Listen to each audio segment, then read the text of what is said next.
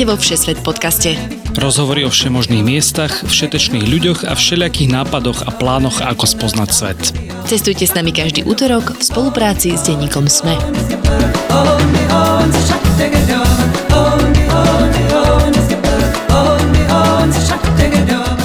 Ahojte cestovateľky a cestovatelia. Počúvate Všesvet podcast, vášho virtuálneho cestovateľského sprievodcu rôznymi končinami sveta. Ja som Tina Paholík Hamárová a v dnešnej časti sa pôjdeme pozrieť do krajiny, kde sa podľa slovenských povedačiek kosí lekvár, do Kambodže. Olivia Strelková a Samuel Koč sa do Kambodže vybrali na jar tohto roku v rámci ich niekoľkomesačnej cesty po juhovýchodnej Ázii. Samo však krajinu navštívil aj ako turistický sprievodca niekoľko desiatok krát predtým. Teraz však ostal prekvapený, ako veľmi ovplyvnil turistický ruch v Kambodži COVID. Porozprávame sa o tisícročných chrámoch Angor, hrdinských potkanoch, mínohľadačoch, o zovákorožcoch aj o dôsledkoch sexturizmu či hazardu v mestách.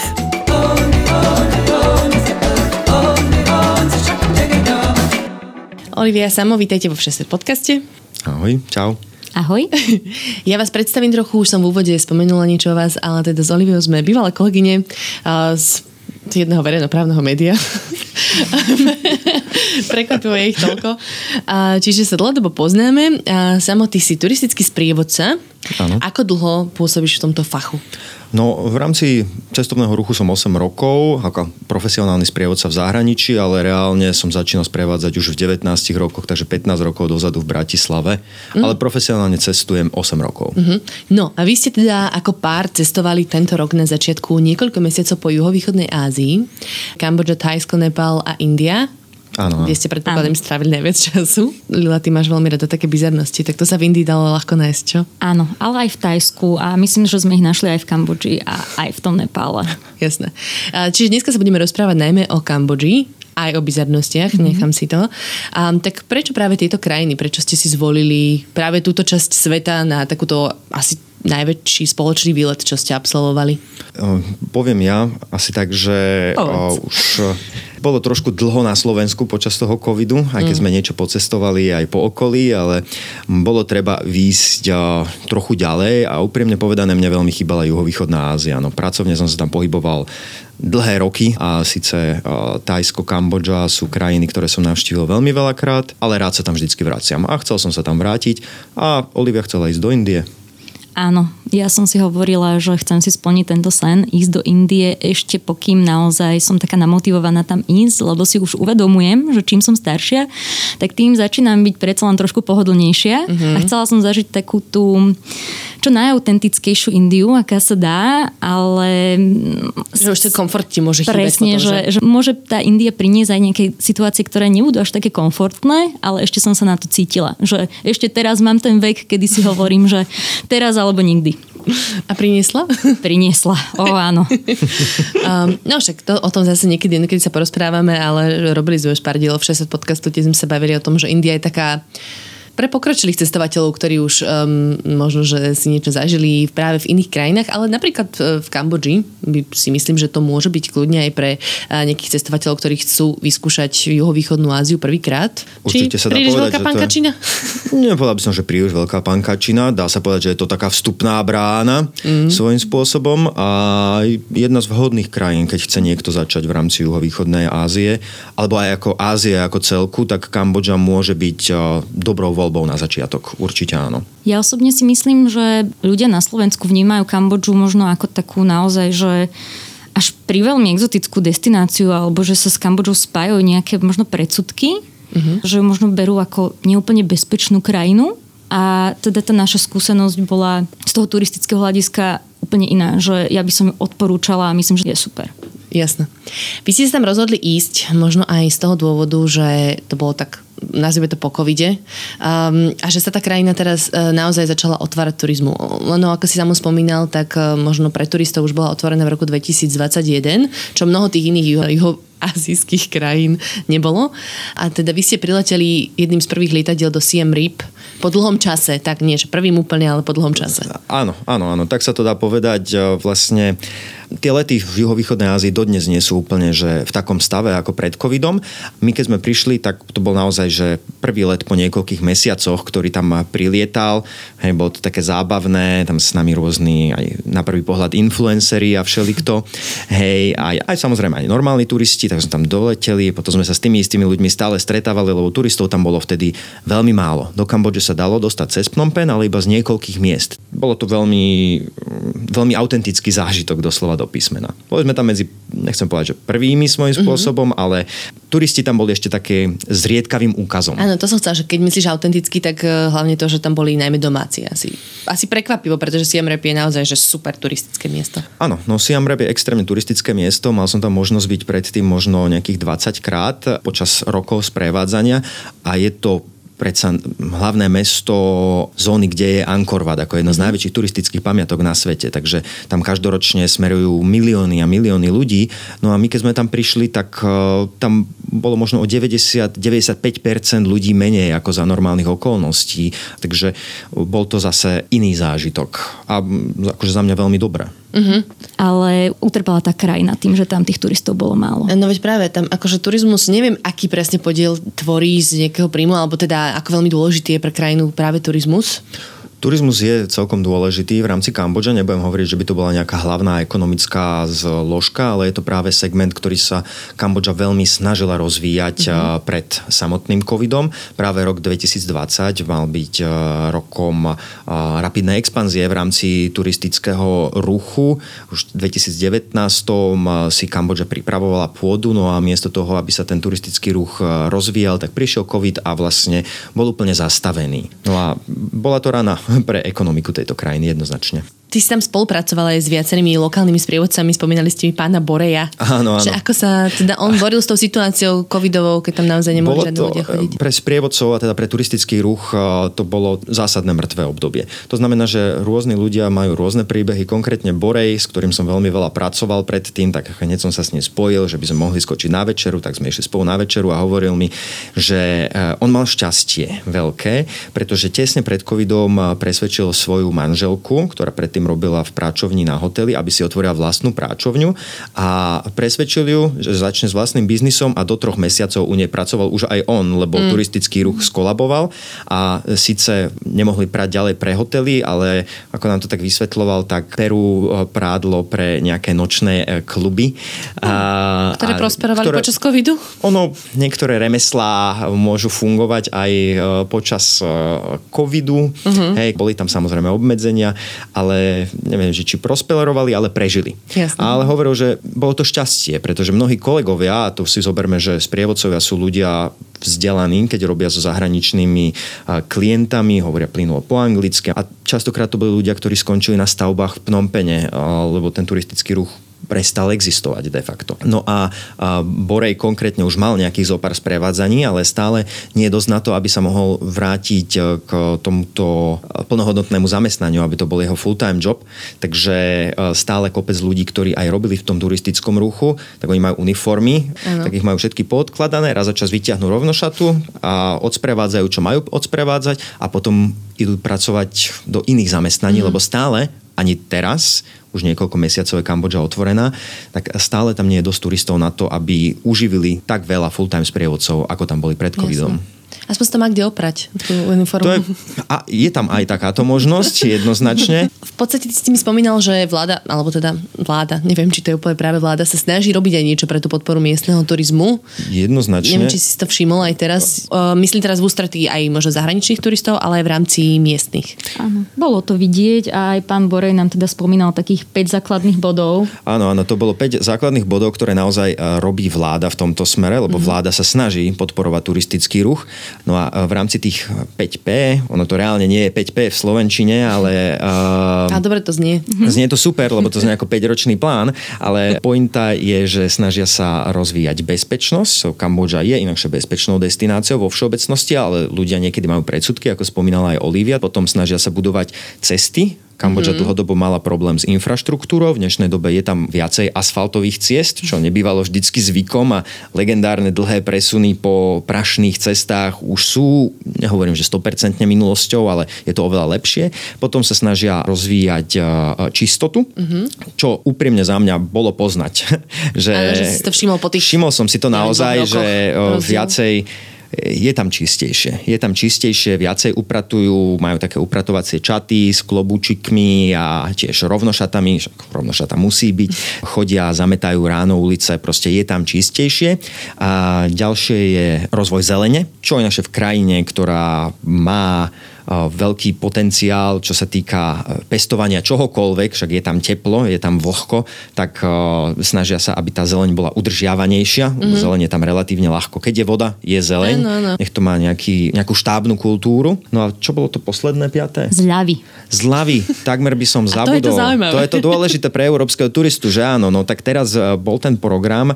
Nie som si istý, že či je ešte v tomto momente aktuálny, ale zľavy sú, išli dole ceny v Kambodži, čo som som bol že veľmi prekvapený, lebo na mnohých Inflácia. iných miestach išli ceny hore, napríklad v rámci reštaurácií, čo som naozaj svojím spôsobom bol až šokovaný.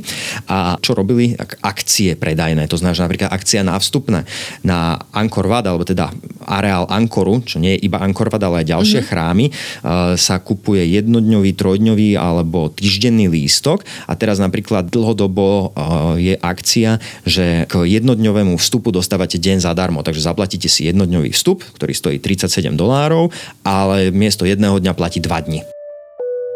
Toto je poďakovanie pre vás, našich Patreonov. Ďakujeme každému jednému a jednej z vás, ktorí nás podporujete. Obzvlášť našim ambasádorom Márii, Katke, Ivanovi, Radovanovi a Michalovi Ziankov. Ak chcete aj vypatriť medzi našich podporovateľov, skočte na stránku patreon.com lomeno všesvet. Každá jedna pomoc nás motivuje v príprave ďalších epizód. Ďakujeme, ste super. Poďme si teda prejsť nejaké destinácie, dostaneme sa možno aj k viacerým ďalším otázkam, o ktorých sme sa predtým spolu rozprávali, ale v rámci destinácií. Čiže Siam Rap, ako si už povedali, je taká vstupná brána do chrámového komplexu Angkor, kde predpokladám, že ak chcete ísť do Kambodže, tak tam, tam asi chcete ísť. To, ja som to mala na svojom bucket liste, hej, v rámci svojich detských e, snov o tom, že chcem vidieť pyramídy, čínsky múr, Machu Picchu a Angkor Wat, tak tam som si to hej škrtala. No mne sa najviac páčil Taprom, ten chrám, ktorý je taký prerastený koreňmi stromov. Je to nádherné. On drží, dá sa povedať, tak prenesenie, že silou vôle, ale hlavne teda mm. vďaka sile, sile tých koreňov, ktoré ho tak nejako držia pokope. To bolo nádherné, lebo presne mi samo hovoril, že tam bol tých 20 krát predtým na tom chráme a že nikdy tam nezažil to, ako keď sme tam boli my dvaja, že tam sme boli my. Myslím, že teda to boli nejakí dva americkí influenceri. Tí, čo sa im prileteli, nie? Áno, tí, čo sa nami prileteli. A, a mala aj Tom Raider šortky? A... Nie, ale teda hovorili nám, hovorili nám teda o, tiež tak ako s humorom, že oni prišli hlavne kvôli tomu, aby sa otvorili o, s tou takou vstupnou bránou alebo s tými vstupnými dverami do toho o, chrámu, uh-huh. ktorý bol teda aj v Tomb Raideri. Toto bol naozaj že krásny zážitok pre mňa, lebo vizuálne to bolo nádherné, nádherná príroda všade naokolo a zároveň áno, spájalo sa to aj s nejakým tým uh, filmom, ktorý som videla, keď som bola ešte mladšia a videla som aj teda, že sám si to užíval a iba pozeral okolo seba, že wow, že tu nikto nie je, že natoč ma. Natoč ma proste, urob video, že tu to naozaj nikto nie je. Zároveň, ale ja som stále tak vnútorne cítila, že fuch, ale že toto je najväčšia pamiatka a že tí turisti tu nie sú. Mm-hmm. Takže stále ako keby vo mne bol taký ten pocit, že ako to dávajú tí zamestnanci, zamestnanky, niektorí vlastne participujú na chode toho Ankoru, Ankor komplexu. By som im veľmi dopriala, aby sa im teda tí turisti vrátili. Uh-huh. A to ste spomínali, že bol možno mať taký vaši nejaký cieľ um, využívať čo najviac miestných služieb Áno. a tak ďalej. Uh, priamo po tom areáli Ankore vás prevádzal vlastne aký pán Tuktukár. Áno, pán Rorn, ktorý si nás hneď teda od, od začiatku tak ako odchytil, ale bol veľmi sympatický a tým, že sme si tak sadli, tak o, nás prevádzal vlastne celým tým Ankor komplexom aj Ankor VAT. Super sme opäť vychytili ten čas, kedy sme vlastne sa na ní šli pozrieť, že nešli sme tam možno v ten čas, kedy tam chodí o, najviac tých turistov, lebo aby som ešte možno tak upozornila, tí turisti tam boli boli, ale neboli tam tí zahraniční turisti, boli tam miestni turisti a, a turistky, lebo oni vlastne teraz dostali takú možnosť na podporu toho cestovného ruchu, aspoň domáceho v krajine, navštevovať niektoré pamiatky, ktoré by za iných okolností pre týchto ľudí neboli také dostupné. To, to Angkor Wat to je ten hlavný, tie tri vežičky, čo ten, vidíte aj na minciach. Je to, je to 5 vežičiek, uh, ale tri vežičky sú na zastave, lebo oni sú tak, oni sa tak zatieňujú de facto, mm. že áno. Takto, ja by som povedal, že na Angkor, a tak do Kambodže treba ísť teraz, hej? Ja nehovorím, že v tento mesiac, teraz sú dažde, ale povedzme, že na jeseň. Najlepšia sezóna, konkrétne na Kambodžu je za mňa medzi novembrom, alebo tak nie iba za mňa, objektívne povedzme, že medzi tým uh, novembrom a, a marcom, Uh-huh. V apríli môžu začať už dažde a keď prší v Kambodži, tak tam prší dosť. Jasne. A keď už tam prídete, tak čo sa týka, že kedy treba ísť na ktorý chrám, tak e, je to také, že na Ankorovať sa chodí často na východ slnka, lebo to slnko dramaticky vychádza za tými vežičkami. Neodfotíte to, lebo to fotíte proti slnku, logicky. Mm. Preto najlepšie osvetlenie je práve paradoxne po obede až večer. O 5. po obede alebo o pol 6. zatvárajú areál Ankorvatu a je najlepšie byť tam na ten úplný záver. Už sa mi stalo aj predtým, že nás odtiaľ vytlačila nie poli policia, ale takí tí mm, vlastne zriadenci, že už chodte preč, turisti, chodte už preč, ale ono je to, že každý chrám má nejaký iný čas. Mm-hmm. A tých chrámov je tam veľa. Angkor Wat je ten jeden veľký, najväčší, najznámejší. Je tam ďalších asi 19 chrámov, ktoré sú Držia pokope. No držia pokope, ale sú naozaj že fascinujúce. My sme išli na viaceré, boli sme na tom chráme koreňov, boli sme na chráme tvári, čo sú také vežičky s tvárami. Mm-hmm. O, Ako sa volal ten Ten, ten chrám sa volá Bajon. To. Hovorilo sa, že to možno sú tváre staviteľa Jayavarmana, kráľa Jayavarmana, no ale tie tváre, ktoré sa tak mysticky usmievajú, niekedy to prirovnávajú k nejakej kmerskej monalíze alebo kambočskej monalíze, mm. takže je to také mystické. hej, a boli sme ešte na jednom z menej známych chrámov, Bantej Srej, to je kúsok ďalej od tej hlavnej skupiny, ale je to taký malý chrám, tam treba ísť zase ráno pre zmenu, mm-hmm. ale je krásne zdobený zvonka. Sú všetko pieskovce a je to také vyrezávané a hovorí sa mu niekedy, že to je ženský chrám, lebo mužské neohrabané ruky by také krásne dekorácie nemohli uh, vytvoriť. Hej, takže to je miestna, miestna legenda. Ja som ináč taký malý teaser, pretože my už sme sa o Kambodži rozprávali vo Všeset podcaste v prvej sérii, čo je teda fakt veľmi dávno. A tam sme mali aj taký zoznam ostatných chrámov, ktoré som aj ja navštívila vtedy, tak kľudne si to vypočujte. Ja by som sa ešte presunula v rámci CM Rap na jedno zaujímavé miesto, ktoré ste mi spomínali a to je deminovacie pole, kde operujú špeciálne tanzánske potkany. O áno. Ako bizarne toto znie, keď som to práve povedala. Top. Tak, uh, tak prosím, kde toto ľudia nájdu? A uh, chcem iba dať disclaimer, že žiadne zvieratka nebudú v tomto príbehu zranené. Nie, nula zranených potkanov. Ja by som k tomuto iba doplnila, že keď uh, prišiel Samuel s touto informáciou za mnou tiež, že, á, že tuto som ešte nebol, existuje tu uh, v Siemrepe takéto miesto, kde si môžeme ísť pozrieť potkaníky, ktoré vlastne pomáhajú odminovávať nejaké ešte do dnešných dní zaminované časti Kambodže a ja som na ňo pozerala, že to nemyslíš vážne, že ty mňa na niečo takéto voláš, lebo presne som si predstavila na prvú utrpenie potkan, potkaníkov. a oni že čo sa stane, že presne vy, vybiehajú potkaníky a vybuchujú pozemné míny, ale teda nie je to tak, ako si už načrtla. Nie, nie. Ako, aby som to tak uviedol na pravú mieru. Odminovať Kambodžu znie zase tak dramaticky. Pred chvíľou som povedal, že to je bezpečná krajina a teraz odminovávať Ježiš Maria. No a ešte mm-hmm. potkanmi. Nie, ono to je tak, že tá krajina kedysi bývala najzaminovanejšou krajinou na svete. A v niektorých okrajových zónach, hlavne na hraniciach s Tajskom, na severe v lese, kde sa nikto ani nedostane, mm. sú ešte časti, ktoré sú žiaľ zaminované. Je to dané vojnovou nešťastnou históriou v 70. rokoch. No a je tu tento program, volá sa APOPO. Sú to vlastne uh, tanzanské špeciálne potkany, ktoré sú takéto, že keď sa hovorí, že potkan veľký ako mačka, tak toto je potkan, ktorý je veľký ako mačka. Mm, tak ako z New Yorkského metra, hej? Uh, akože New Yorkské metro, to je šuvix, akože to sú naozaj že väčšie, to sú, to, sú, to sú také malé potkany, to čo mm-hmm. my mhm. tu poznáme, toto sú také veľké, ale nie je to žiadny hrôzostrašný potkan, alebo tak. Oni sú celkom milé tie potkany a uh, majú ale vždy menej ako 2 kg. Majú 1,5 kg a potrebujete 2 kg na to, aby ste spustili mínu. To znamená, že tie potkany nespúšťajú tie míny, tie potkany vedia nájsť tie míny. Mm-hmm. Oni sú dosť malé na to, dosť inteligentné na to, aby sa dali vycvičiť na to, že cítia pušný prach.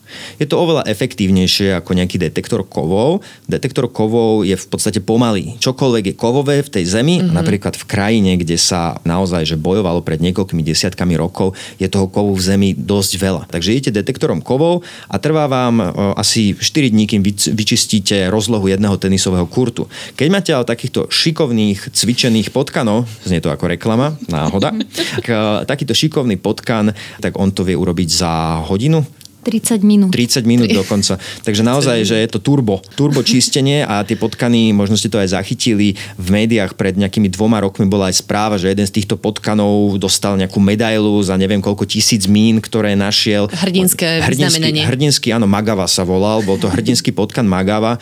Takže ja som sa cez toto k tomu nejako dostal a som si hovoril, že toto je naozaj vec, ktorú chcem mm-hmm. uh, vidieť a tak išli sme tam, máme aj fotku s potkanmi na rukách. Ono je to také, že človek tam musí ísť zase ráno, lebo tie potkany sú nejakšie, že nočné. Aha. Hej, nočné zvieratá. Takže to znamená, po šichte, že... keď dojdu, hej? Hej, oni sú po šichte. Aj keď tamto, čo sú, sú to vždycky tie, čo vyhľadávajú tie miny, ale napríklad sú to aj staršie potkany, lebo oni majú normálne, že sociálny systém. Ten potkan má aktívnu kariéru, nazvime to tak 5 rokov a po mm-hmm. 5 rokoch ide na dôchodok a oni ďalej sa o neho starajú. Nie je to také, že potkan už si starý, tak ho hodia cez palubu. Ten potkan má normálne, že pekný potkaný život. Ten potkan nie je taký inteligentný, aby rozoznal jedného človeka od druhého. To znamená, že aj keď ste úplne cudzí človek, tak vám môže dať potkana na ruky, ako sme ho aj ja som ho mal, aj Olivia ho mal na rukách a ten potkan vám nič neurobí. On bude tak pozerať, môžete si ho poškrapkať a tak. Sú to absolútne čisté, normálne unavený. domáce zvieratá. No určite je unavený. Po šichte porobený, porobený. No a teraz mám zásadnú otázku, oni ako označujú tie miesta? Majú také malé vlajočky a mm. zapichnuli to?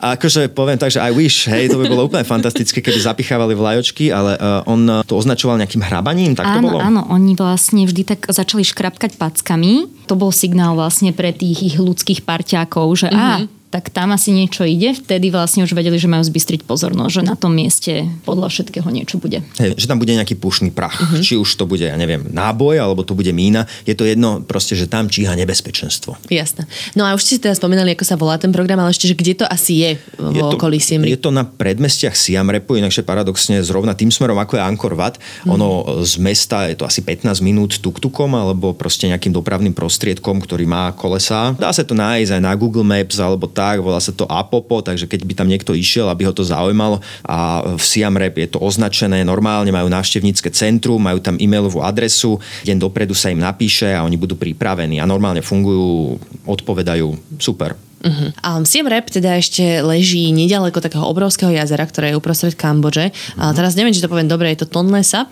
Tonle Sap, áno. Tak.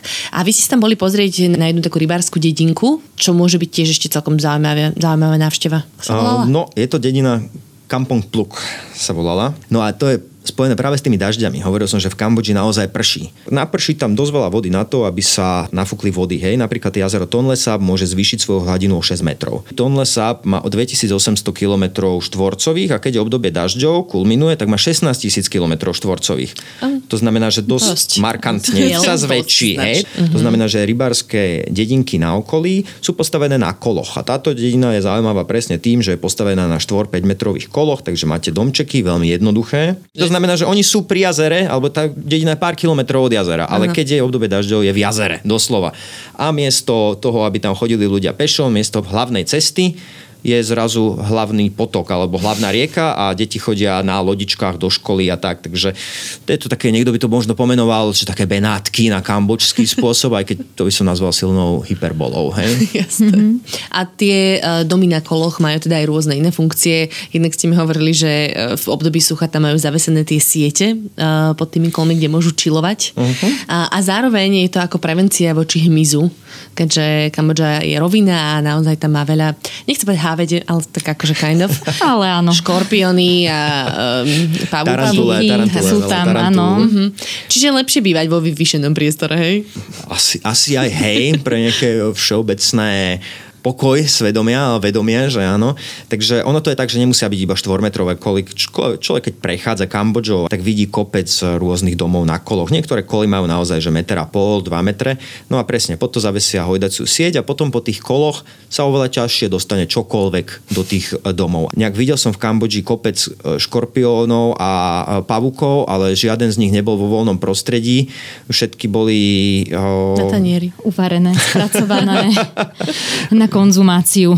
No je to tak, áno, že väčšina z nich bola pripravená na konzumáciu, keďže po rokoch ťažkých, ktoré v Kambodži boli, po tých vojnových rokoch po ére červených kmérov nebolo veľmi veľa, že čo jesť. To znamená, že zvykol sa tam jesť aj hmyz a do dnešných dní sa tam hmyz aj jedáva. Takže keď niekedy bolo vašim snom ochutnať praženého škorpióna alebo si pochutnať na tarantulých nožičkách, tak toto je tá krajina, kde si môžete tento sen celkom jednoducho splniť a ani to nemusí byť nevyhnutne, že turistická atrakcia. Mm-hmm. Naozaj cvrčky napríklad sa jedia veľmi bežne a majú ich že na odpočívadlách. Hej, teta v klobúčiku vám nasype cvrčkov. Chcete s čili alebo bez čili?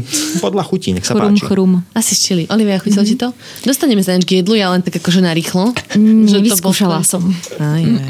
My sme teraz nedávno mali epizódu o Ugande, g- kde zrovna tiež spomínal Patrik, že tam jedávajú cvrčky, aspoň, alebo no proste tiež takéto hmyz a že povedal, že najdôležitejšie, aby si sa nepozeral do očí. Keď No, to ale teda k jedlu, k jedlu sa ešte určite dostaneme. Presneme sa do hlavného mesta Phnom. Hmm. A ja by som tak naznačila, opäť odkazujem na našu uh, staršiu epizódu, kde sme sa veľa rozprávali aj o tej um, takej temnej histórii, ktorú Kambodža zažila.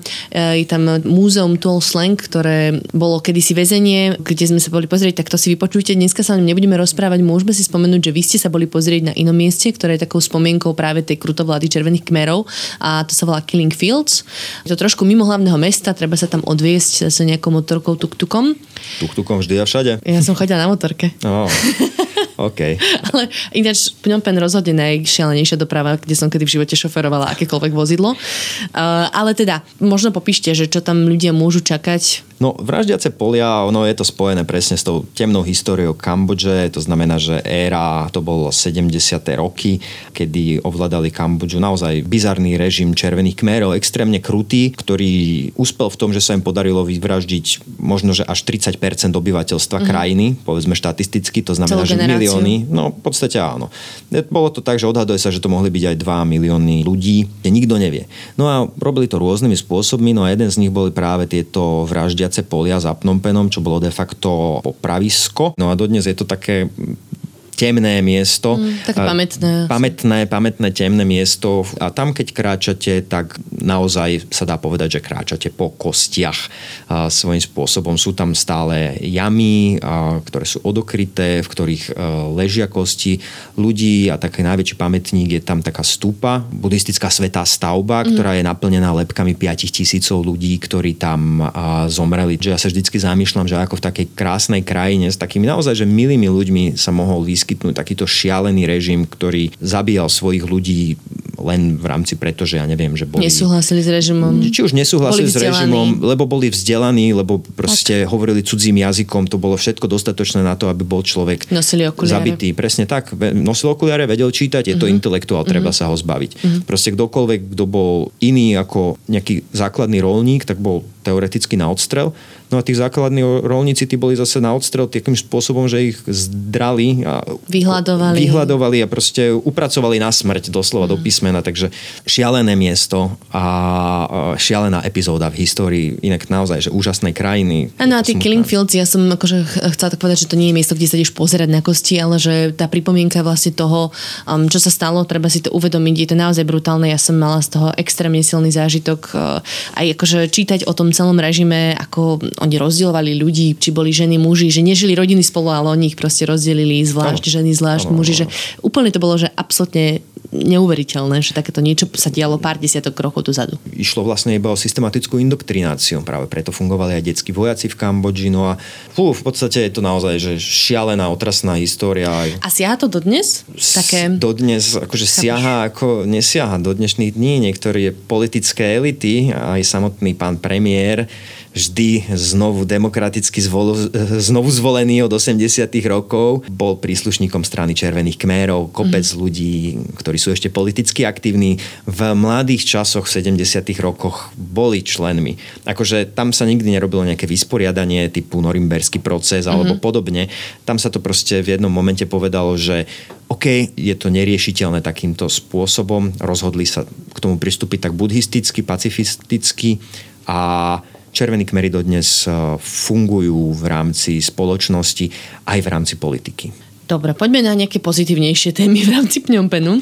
A prejdeme do centra. E, čo sa dá vidieť v centre Pňompenu? Na naše veľké prekvapenie sa v centre Pnompenu evidentne dajú niekedy vidieť aj zobákorožce, čo teda môže znieť presne ako niečo, čo som si buď práve vymyslela, alebo som, som fanúšičkou Harryho Pottera a som sa inšpirovala, ale ide teda o vtáky, ktoré vyzerajú veľmi podobne ako tukán, mm-hmm. ale majú teda taký roh na zobáku, že sú to vlastne také vtáčie jednorožce, by som povedala. Zodpovedajú tomu menu, hej. Áno, prišli sme do centra Pnompenu na promenádu, a zrazu pozeráme, že tam niečo veľké poletuje nám nad hlavou a vidíme, že hoteloví hostia o, vydávajú zvuky, presne rúch na balkónoch.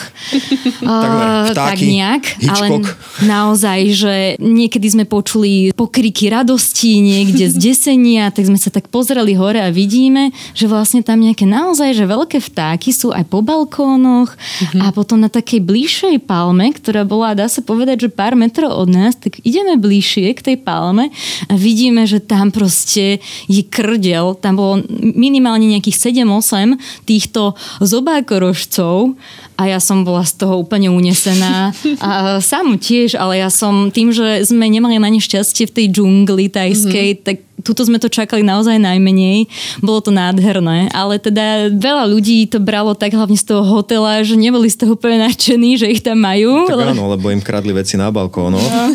akože úprimne povedané, zobakorožce nie sú vec, ktorú človek v Pnompene očakával, ale toto je taká vec, že je to naozaj exotická krajina, kde sa vám môžu stať naozaj exotické veci. Nikdy neviete, čo to je. Ja som úprimne povedané raz v Pnompene e, na predmestiach videl pitóna, len tak. Wow, wow, to by ma trošku rozhodilo asi. A, inakšie, ja som sa, škorpiony ja som sa celkom tešil svojím spôsobom. Je vždycky veľmi zriedkavé vidieť hada, kolega... V centre mesta? V centre mesta, to bože, ale nehovorím, že to bolo, oh, bolo to v centre, nebudem klamať. Ale hej, presne to, aj miestni boli prekvapení z tohto, ale kolega vždycky hovorieval, keď uvidíte hada, nepanikárte, za zavolajte ma, ja si ho chcem odfotiť.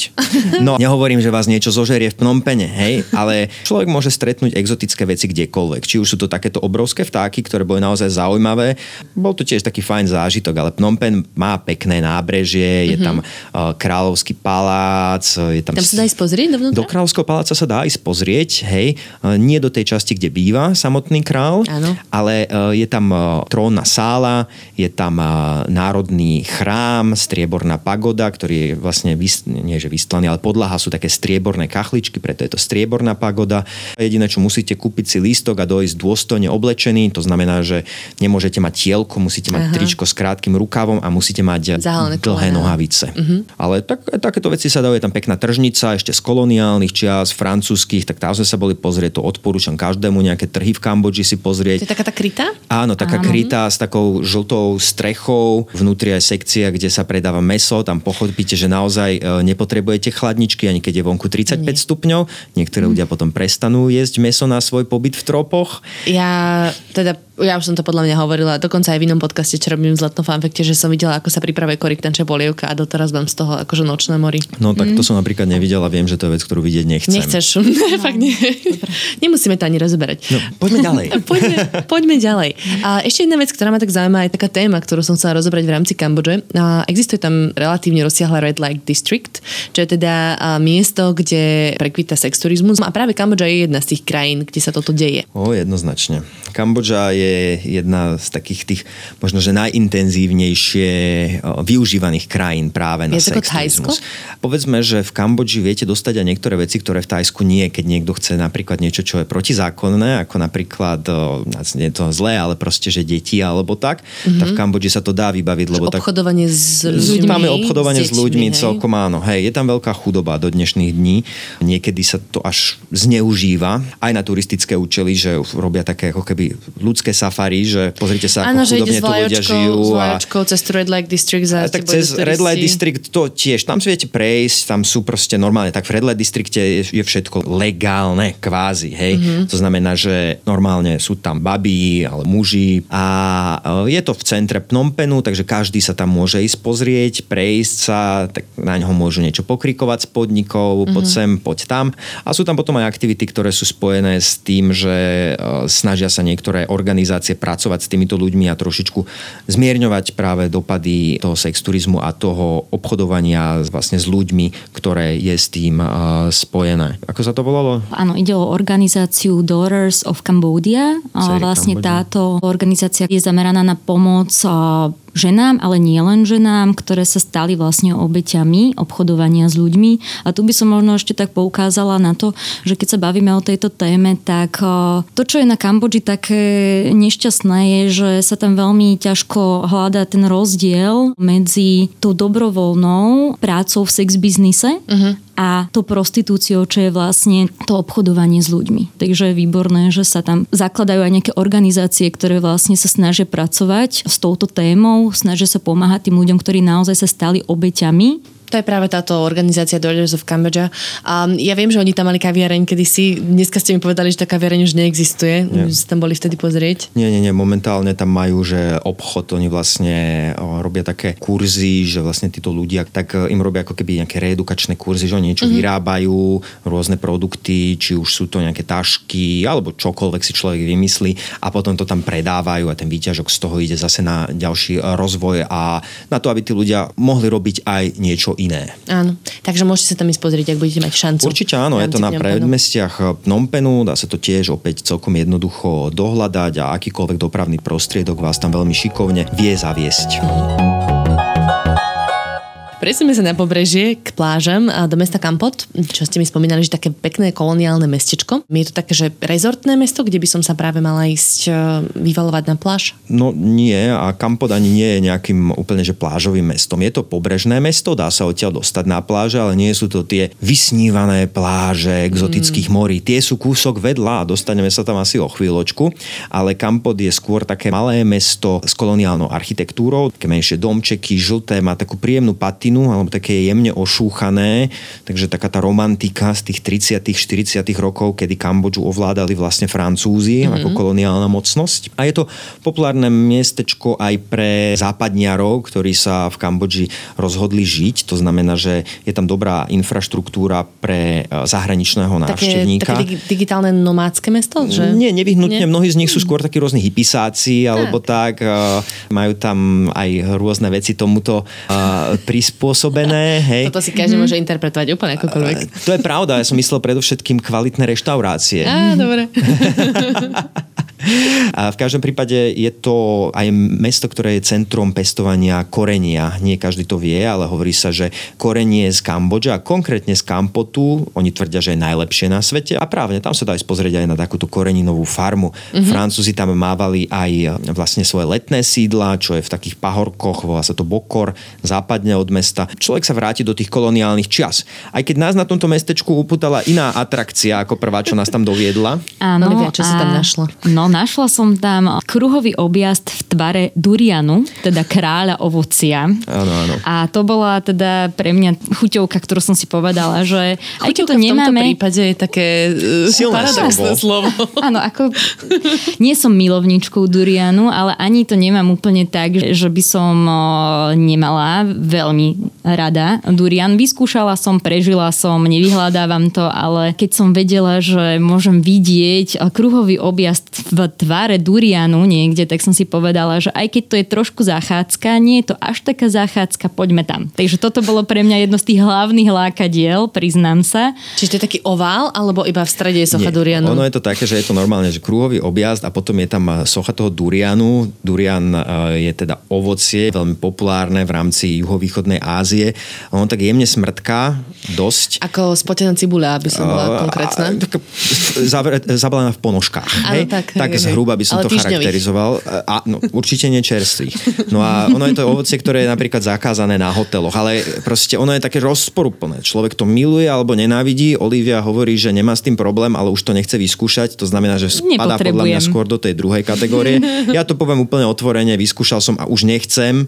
Hej? Takže niekomu to ale chutí a to je super. Hej? A takže je tam normálne, že socha na kruhovom objazde v tvare durianu, ja neviem, mohlo to mať možno, že 4 metre na výšku tak. zhruba. Toto nás priviedlo do Kampotu, ale za mňa veľmi dobré, alebo veľmi príjemné mestečko, fakt super. No a teda ešte by som možno spomenula, že okrem tohto durianu bolo veľmi pekné v Kampote navštíviť také ubytovanie, ktoré sme tam vlastne tiež našli taký hotel, butikový hotel, ktorý bol vlastne prerobený zo starého kina. Ano. A išlo kino, ktoré vlastne prevádzkovali v 30. rokoch. Takže nádherná architektúra, krásne zrenovované, ale stále to ako keby nechalo takú tú patinu tých 30. rokov. Takže ak by ste sa chystali do Kampotu, bolo to aj cenovo dostupné, naozaj sa to oplatilo o, tam prenocovať, lebo aj tie izby boli také štýlové, mm-hmm. že mhm. krásne ubytovanie. Mm-hmm. Vy ste teda boli pozrieť aj na tie krásne pláže biele, konkrétne na Korong Sangloem. Sanglom. Mm-hmm. Strašne zle sa to číta. Um, ďakujem. A čo je teda ostrov nedaleko Kampotu. A uh, úplne náhodou sme zistili, ja som už teda robila epizódu v 60 podcastu aj priamo o tomto ostrove uh, s ano. jedným Slovákom Adamom, ktorý tam prevádzkuje taký komplex hotelový a vy ste ho tam náhodou stretli. Nie, že my sme ho tam stretli náhodou náhodou, úprimne povedané, neurobil som si domácu úlohu a nejak som si to nenaštudoval, lebo sme utekali, že chceme ísť na pláž trošičku si oddychnúť. No, aby som možno zdôraznila, my sme išli na túto našu cestu aj kvôli tomu, aby som si napríklad ja oddychla, lebo som si to tak naordinovala, že potrebujem trošku si oddychnúť a potom ako sme teda precestovali Tajsko a išli do tej Kambodže, tak som vlastne v istom momente tak pozrela na sama a som mu oznámila, že ja som unavená, ja si potrebujem oddychnúť. tak sme si naordinovali, že teda ideme na tieto nádherné ostrovy v Kambodži. A tam sme si teda povedali, že 6 dní ideme relaxovať a nič nerobiť. Čo mm-hmm. pre nás dvoch o, nie je až taká jednoduchá úloha, lebo my naozaj nevieme veľmi relaxovať. Ja vôbec. Ja, ja už som to, toto už bolo druhýkrát v živote. No a teda pre mňa to bolo veľmi náročné, ale ešte som si presne tak hovorila, že fú, že ako toto samo dá, že 6 dní nič nerobenia, lebo naozaj, čo je nádherné na týchto ostrovoch, je to, že tam nemáte veľmi čo robiť. Mm. A tam naozaj vám nič nezostáva, len no, sa ubytovať v jednom z tých malinko hotelov, ktorí na tých ostrovoch teda sú, chodiť vlastne do jednej z tých troch, štyroch reštaurácií, ktoré tam sú, si dať teda obed alebo večeru a čítate si knižku, pozeráte na, ten, na to nádherné more, lebo tá pláž je dlhá vlastne nejaké 2 kilometre a za celý ten čas, čo sme tam boli teda tých 6 dní, tak o, sme vlastne narátali 12 ľudí, že bolo naraz vo vode. Najviac. Že tam bolo... Máš pláž pre seba. Úplne, úplne, že kľud, pokoj, relax. Hej, nie sú tam žiadne autá. Myslím, že tam boli asi dve motorky alebo tak nejako. A traktor. Áno, traktor, traktor. Na, na korbe... Traktor. Plážový traktor. Hej, to bol dopravný Jasne. prostriedok na prevážanie batožiny mm-hmm. po tej pláži alebo aj azijských turistov. Že mám takú tú fotku, ako je traktor a na ňom plná vlečka azijských turistov, ktorí ešte na mňa aj tak mávajú všetci. Musím povedať, že Kohrong Sanum, ono nie je náhoda, že Adam si to zvolil ako to miesto, kde má bungalovíky. Mm-hmm. Aj sme ho tam na, na náhodu sme ho tam stretli. Svedy mali, naozaj mm-hmm. veľmi, veľmi, veľmi malý. No. Som ešte nepovedala, že ty vlastne spolupracuješ s chalanmi z Travelistanu, s Martinom a s Peťom, ktorí sú tu no, no, naši som... pravidelní hostia. Áno, áno, áno, áno, no však ja som tiež e, tretí člen Travelistanu toho času a tiež presne e, aj Martin e, robil s Adamom rozhovor, ale samozrejme, keďže ja som si neurobil tú domácu úlohu a nenaštudoval som si veci dopredu, tak iba som hovoril a písal som Martinovi, že teda idem tam. A on že hej, že pozdrav Adama, iba akého Adama? Aha, tam zrovna... Všetko je poprepájam. Posledná zastávka, e, ktorá ma zaujíma zase z nejakého iného hľadiska a to bude Sihanoukville. Sihanoukville. Ďakujem. to by sme sa tiež mohli tváriť, že je také plážové mesto. Mohli Určite. by sme sa tak tváriť, áno.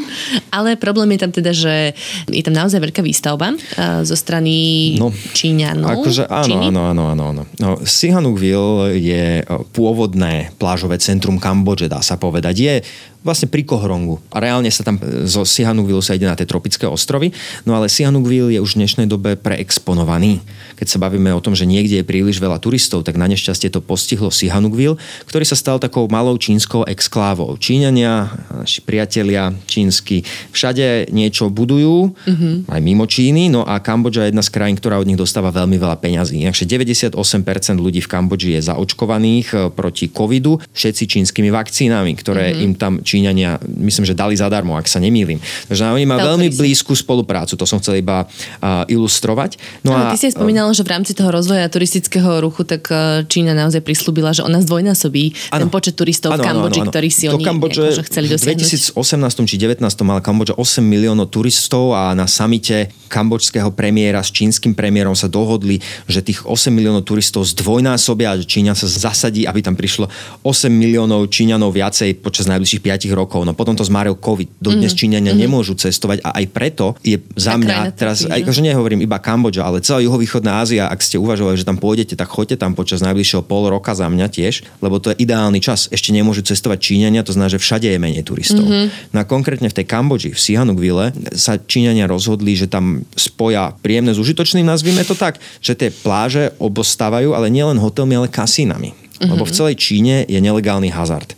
Ale Číňania zároveň milujú hazard. Preto je nelegálny, lebo im to ide veľmi dobre. No a e, tým pádom presúvajú ten hazard inde. No najlepší príklad je Makao na Jasné. juhu Číny, to je čínske Las Vegas, čo je oveľa väčšie ako Las Vegas. No a takéto malé Las Vegas stavajú aj práve v tom Sihanoukville. Takže je to také no nepoviem, že je to úplne to najlepšie dovolenkové miesto mm-hmm. na mhm. planéte. Olivia by to asi tak e, neoznačila. No že? ja by som to tak žiaľ neoznačila a ak nie ste fanúšikom alebo fanúšičkou kasín a presne takýchto plážových rezortov, tak teda v Sihanoukville nemáte veľmi čo robiť. My sme sa tam teda zasekli, lebo sme čakali 4 hodiny na nočný autobus tak vám poviem, že boli to veľmi dlhé 4 hodiny a naozaj sme sa snažili si tam vymyslieť už akýkoľvek program, či už presne i sa nájsť do nejakej reštaurácie schopnej, tak to poviem, že nemali sme pri vysoké nároky alebo vidieť niečo zaujímavé, čo by sa tam dalo.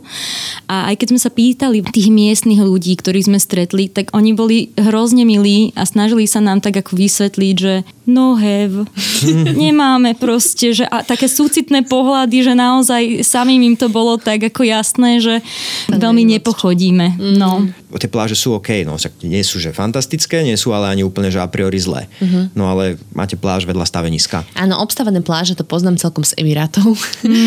Aj keď áno. samozrejme sú tam miesta, ktoré nie sú až také. Keby ste to tak už naznačili a veľmi v krátkosti by som si chcela len prejsť takú že základnú logistiku, presuny. Spomínali si nočné autobusy, lety, ako sa najviac oplatí? V rámci Kambodže sa dá presúvať celkom jednoducho. Existujú nočné autobusy, ktoré sú OK, ale odporúčam, že keď chcete ísť na nočný autobus a nie ste azijského vzrastu, to znamená, že máte viacej ako 170 cm a 50 kg, tak keď idete na nočný autobus, tak si kupujte dve lôžka, hej. Ja by, som, áno, ja, by som, ja by som k tomuto presne doplnila, že toto sme podcenili. Uvedomujem si teraz, že obaja, a ja aj Samuel sme že v životnej forme, máme nachodené, stravujeme sa dobre, ale keď sme prišli na to, že vlastne to kupe, ktoré sme si objednali pre dvoch, naozaj je, je také, že pre, fuch, no, pre jedného človeka. Autobuse? Áno. No, to sú normálne, že takou... Spacie kúpe. Hej, tam mm. sa to dalo normálne, že zatiahnuť, mm-hmm. hej, klimatizácia išla na plné na pecky. Stupňov. Áno, myslím, že 16, alebo tak. A bola pokazená, takže sa nedala pokazená, zavrieť. Sa zavrieť, ale dá sa presúvať aj dennými spojmi, hej, len zo Siam Repu do Sihanoukville je to naozaj ďaleko. Dá sa presúvať aj mikrobusmi, hej, nie je to drahé, je to cenovo prístupné. Že... A kde si zožením lístok? Dá sa zohnať prakticky cez každé ubytovanie, keď máte nejaké, či už je to hostel, či už je to hotel, tak oni vždycky vám vedia ponúknuť nejaké turistické služby, veľmi radi, alebo aj v mestách e, sú rôzne miestne cestovné kancelárie a za nejakých 10-15 dolárov sa človek dostane kdekoľvek. Vlakové spojenie tam nie je. Vlakové spojenie je medzi Pnompenom a Kampotom. Okay. Hej, je to pomalá cesta, ale zase má svoje čaro, úprimne povedané. Plánujeme to urobiť v rámci najbližšieho e, zájazdu aj vlakom, ale inakšie medzi hlavnými mestami nejak nie, ale dá sa ísť na pobreže vlakom, alebo dá sa prenajať aj e, motorka v rámci mm-hmm. Kambodže. Mm-hmm. Na kratšie vzdialenosti ja vždy odporúčam tuk-tuky. Bolo to relatívne vlastne pohodlné presúvať sa po Kambodži aspoň čo si. Mm. Teraz som si naozaj preklikala pár fotiek, že, no. a že aké pekné autobusy, fajne to. No, no, no je to fajn. Tam ešte zohralo úlohu vlastne aj to, že sme mali hneď to jedno kupé, ale za šoférom a to mm, prinášalo mm, mm. rôzne úskalia, lebo bol to spevavý šofér, á, ktorý nám teda takto spestroval tú cestu, ale Okolo. veľa ľudí, s ktorými sme sa vlastne o tomto rozprávali, tak mali práve pozitívnu skúsenosť s, tým, s týmito nočnými autobusmi. No. Ešte mi prosím povedzte, aké tradičné, najtradičnejšie jedlo ste vyskúšali v Kambodži? asi najtradičnejší bol amok. Áno. A amok ešte o to, ešte o to zaujímavejší, že teda pre mňa v tej vegánskej podobe. No amok ako taký je tradične ryba, ktorá je vlastne dusená v omáčke z kokosového mlieka. Takže mm-hmm. a, a podáva sa to najtradičnejšie v miske, ktorá je z palmových listov, aby to bola úplná exotika. Hej? A k tomu ide rýža vlastne. Je to ako keby také kokosové kary s mm. rybou, ale môže byť aj s kuraťom úplne bežne, alebo z tofu, alebo s nejakou zeleninou. Princíp amoku je tá omáčka. No a potom ďalšie také známe kambočské jedlo je loklak, čo je s tým zeleným korením, respektíve Áno. s tým tradičným korením, ktoré som spomínal. A toto zase loklak nebýva vo vegetariánskej verzii, to je hovedzie meso. S zelenými fazulkami môžu byť, ale hlavne, že to je omáčka z korenia. No a teda pre vegánov si Olivia vravela, že tam bolo vlastne celkom dobrý výber. Áno, ja som bola veľmi príjemne prekvapená, že vlastne ani na jednom z tých miest som nemala problém sa dostať k jedlu, ktoré by bolo vegánske, alebo teda aspoň vegetariánske a chuťovo veľmi, veľmi fajn. Ten amok, doteraz na to spomínam, to bolo veľmi, veľmi amoku, dobré. Na tom áno, áno. To bolo tak tom oh, pozitívnom amoku. Nie, určite odporúčam naozaj vyskúšať. Choďte do toho. Dobre, sa, do dobre sa chodíte napapkať. Choďte do Kambodže, hovorím. dobre, čiže myslím, že toto budeme vysielať niekedy tak akože na jeseň, takže ideálny čas sa tam zrovna vybrať, ako si hovoril v novembri. Presne tak, alebo si naplánovať na začiatok budúceho roku, ešte kým tam nebude až tak veľa turistov, lebo oni prídu. Tých 16 miliónov turistov tam eventuálne bude. Dobre, ďakujem vám veľmi pekne, priatelia, to sa mi veľmi páčilo toto. Uh, jednoznačne moje highlight sú potkany. Fakt, normálne, že strašne ľutujem, že uh, som toto nevedela, keď sme tam boli. A, a teda ako som vám už odporúčala, máme viacero epizód o Kambodži, tak môžete sa k tým vrátiť v rámci Všesvet podcastu. Ďakujem veľmi pekne, že ste nám prišli porozprávať o tom svojom dobrodružnom zábavnom výlete. Mm. A ďakujeme všetkým poslucháčom a posluchačkám, ktorí nás dopočúvali až doteraz, čo je už dosť veľa, myslím, že hodín prešlo. Ak nás chcete podporiť v našej tvorbe, tak nás môžete podporiť na Patreone ako Všesvet podcast a samozrejme nám môžete písať kedykoľvek na všetkých sociálnych sieťach, aj keby ste mali dodatočné otázky k zobákorožcom alebo, alebo iným zvieratkám, radi zodpovieme. Ďakujeme teda, majte sa pekne. Ďakujeme, Tina, ďakujeme. Ďakujeme za pozvanie.